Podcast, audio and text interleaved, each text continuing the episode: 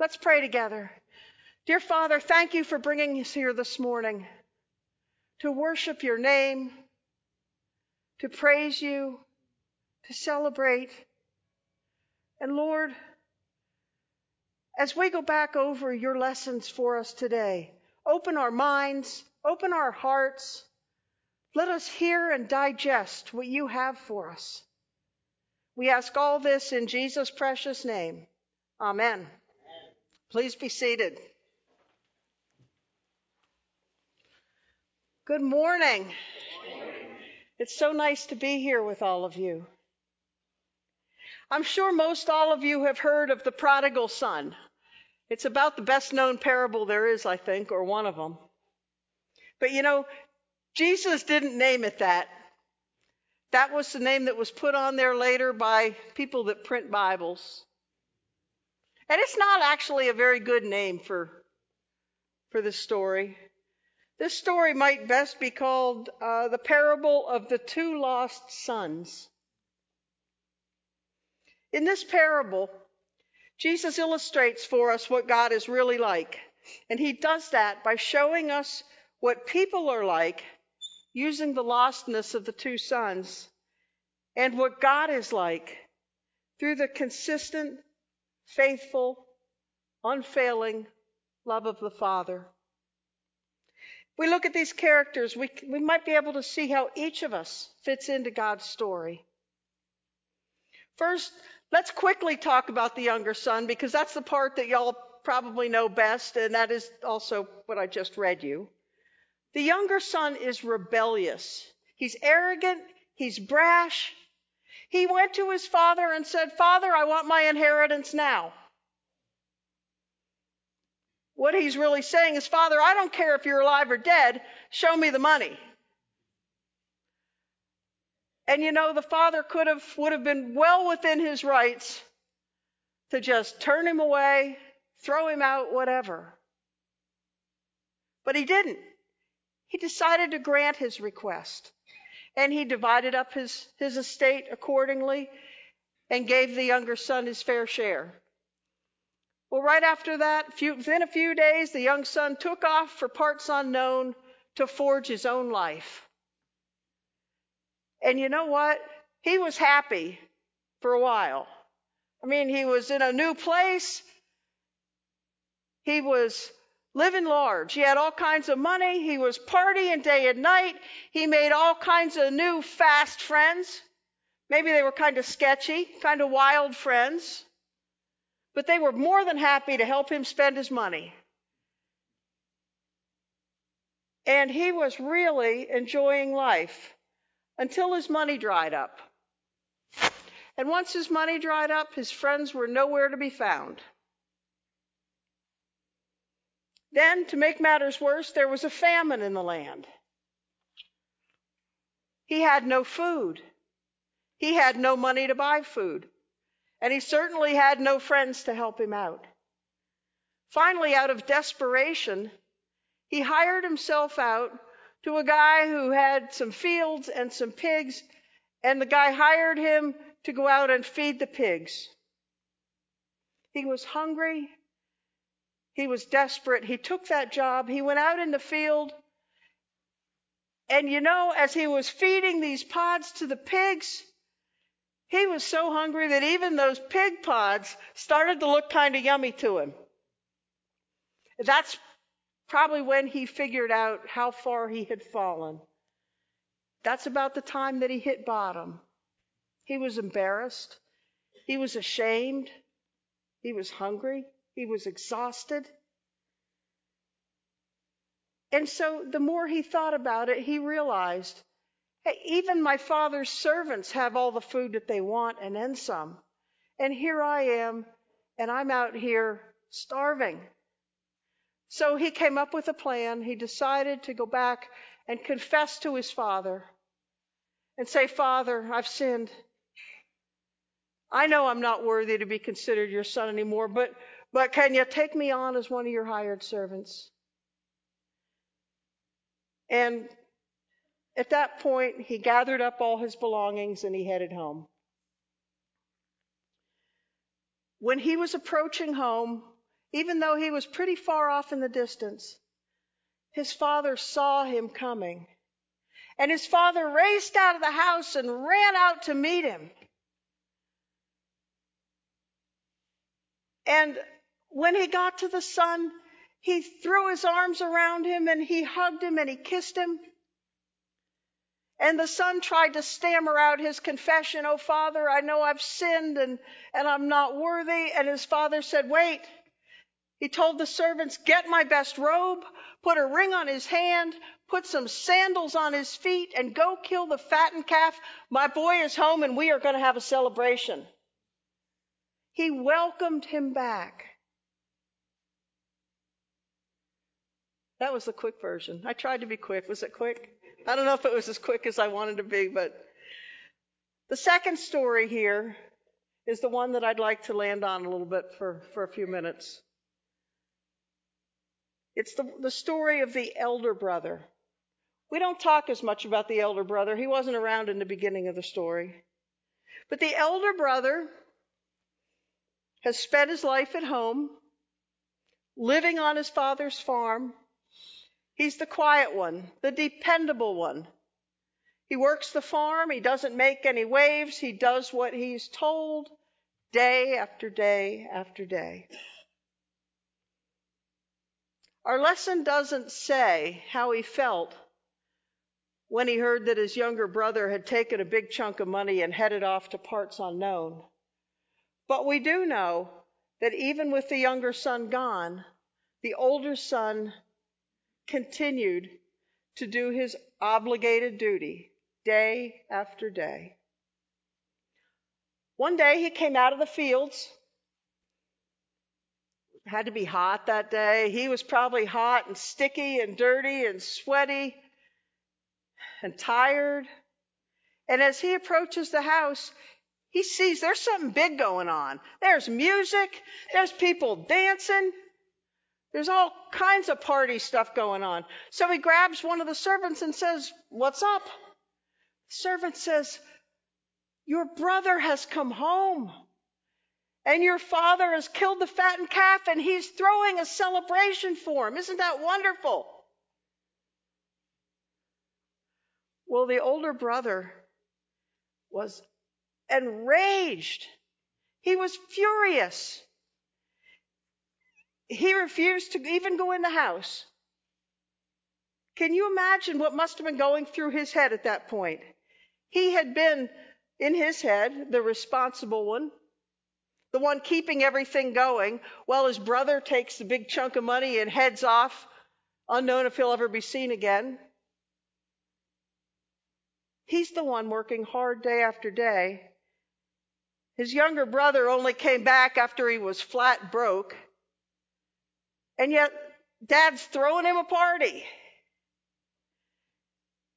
Eventually, the father found out that the elder brother was out there, and he came out and pleaded with him to come in the house, greet his brother, and join the celebration. Your brother is home. Come join us. Can you hear? Can you, can you imagine what the, what the older brother's response was? I've been faithful. I've continued to work this farm. I've never disobeyed you. And you have never given me a thing. Now your son took all that money and headed off into the wilderness. Now he's back and he's broke. And for him, you're throwing a party. Where's my party? What rights do I have in all this? Can you picture that conversation? That's more than just jealousy. He thinks his father owes him something. I do everything around here and nobody notices. Then he shows up out of nowhere, and for him, you roll out the red carpet. The father replied, saying, You are always with me and all I have is yours. Still, it's right for us to celebrate because your brother was dead and now he's alive. He's back. He was lost. He's back with us. I suspect there was more to that conversation. And what I'm picturing him putting forth is something along the lines of, I didn't disown your brother when he was being disrespectful to me, and I'm not going to disown you now while you're being disrespectful to me. I hope you'll come inside and greet your brother and join this celebration, but the choice is yours. That's how Jesus left that parable. That was the end of it. Jesus never told us whether the older brother ever had a change of heart or whether uh, they ever reconciled. Do you see that in both stories, the sons acted disrespectfully? Yet the father continues to love them both. In both stories, the father ran outside to greet them and, and to, to meet them where they were. Whether it was the young son returning, whether it was the older son that was outside in a huff, the father put forth the effort. The father was the one that reached out to both of them. So here's where we are with these two sons. The younger son didn't care whether his father was alive or dead. He didn't care about the farm or about the family or actually about anything other than himself. He didn't miss home either until he hit rock bottom and had the opportunity to actually be out there in the field with those pigs and think about how far he had fallen and how much he missed the security of home. Still, his father welcomed him back with open arms and celebrated because his son had returned safely. On the other hand, the elder brother was the good son. He did what was expected on the farm, and he was obedient. But was he really good? He seemed to think so. But his words were not the words of a loving son, were they? They were more the words of a hired hand. I did what was expected. I obeyed orders. He treated his father like this was to be some sort of paid transaction. He wasn't showing any love for the father either. He had to see how troubled his father was that his younger son was gone. But there's no indication that he made an offer or made any effort to go find his younger brother and make sure he was okay and to bring him back. And on top of that, he was disrespectful to his father because his father had the audacity to express joy because his young son was still alive and had returned home safely.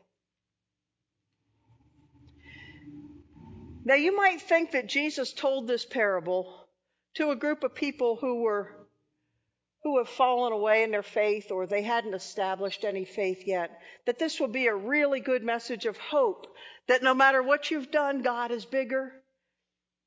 God can take this on. God loves you. And that would be a really good message. But actually, that's not the point of this parable at all. If we go back to the beginning of Luke 15, the first couple verses, verses 2 and 3 of Luke 15 say, The Pharisees and the scribes grumbled, saying, This man receives sinners and eats with them. So Jesus told them this parable. That's right. Jesus told this parable to address the Pharisees, the highly religious folks who took such pride in how religious they were, the narrow minded, judgmental folks. The Pharisees were like the elder sons.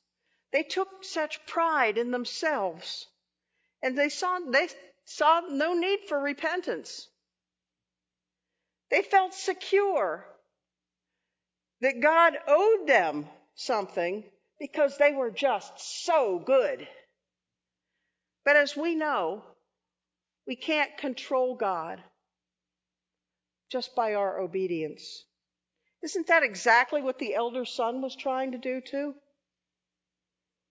Author Tim Keller wrote, The prerequisite for receiving the grace of God is to know you need it. The prerequisite for receiving the grace of God is to know you need it. That's the problem with both of these sons. At least the young son, he didn't care in the beginning, but he finally hit the bottom and came home to confess his sins. And when he did that, he was welcomed warmly. The elder son doesn't even see that he's done anything wrong. He doesn't think he has a problem. He thinks it's everyone else's problem. In his mind, he's got nothing to confess. And that's a dangerous place to be. There are two ways that people try to act like their own savior. One is to do what the young son did. That is, make your own rules and head off. The other way is by believing they are being very good, and as a result, God owes them. Do you see yourselves in either of those characters? I can say that over the years, I can think of times that I have identified with both of them. Not my proudest times, but I can definitely see where I've been, I've gone out on my own or I've become narrow minded and judgmental of others.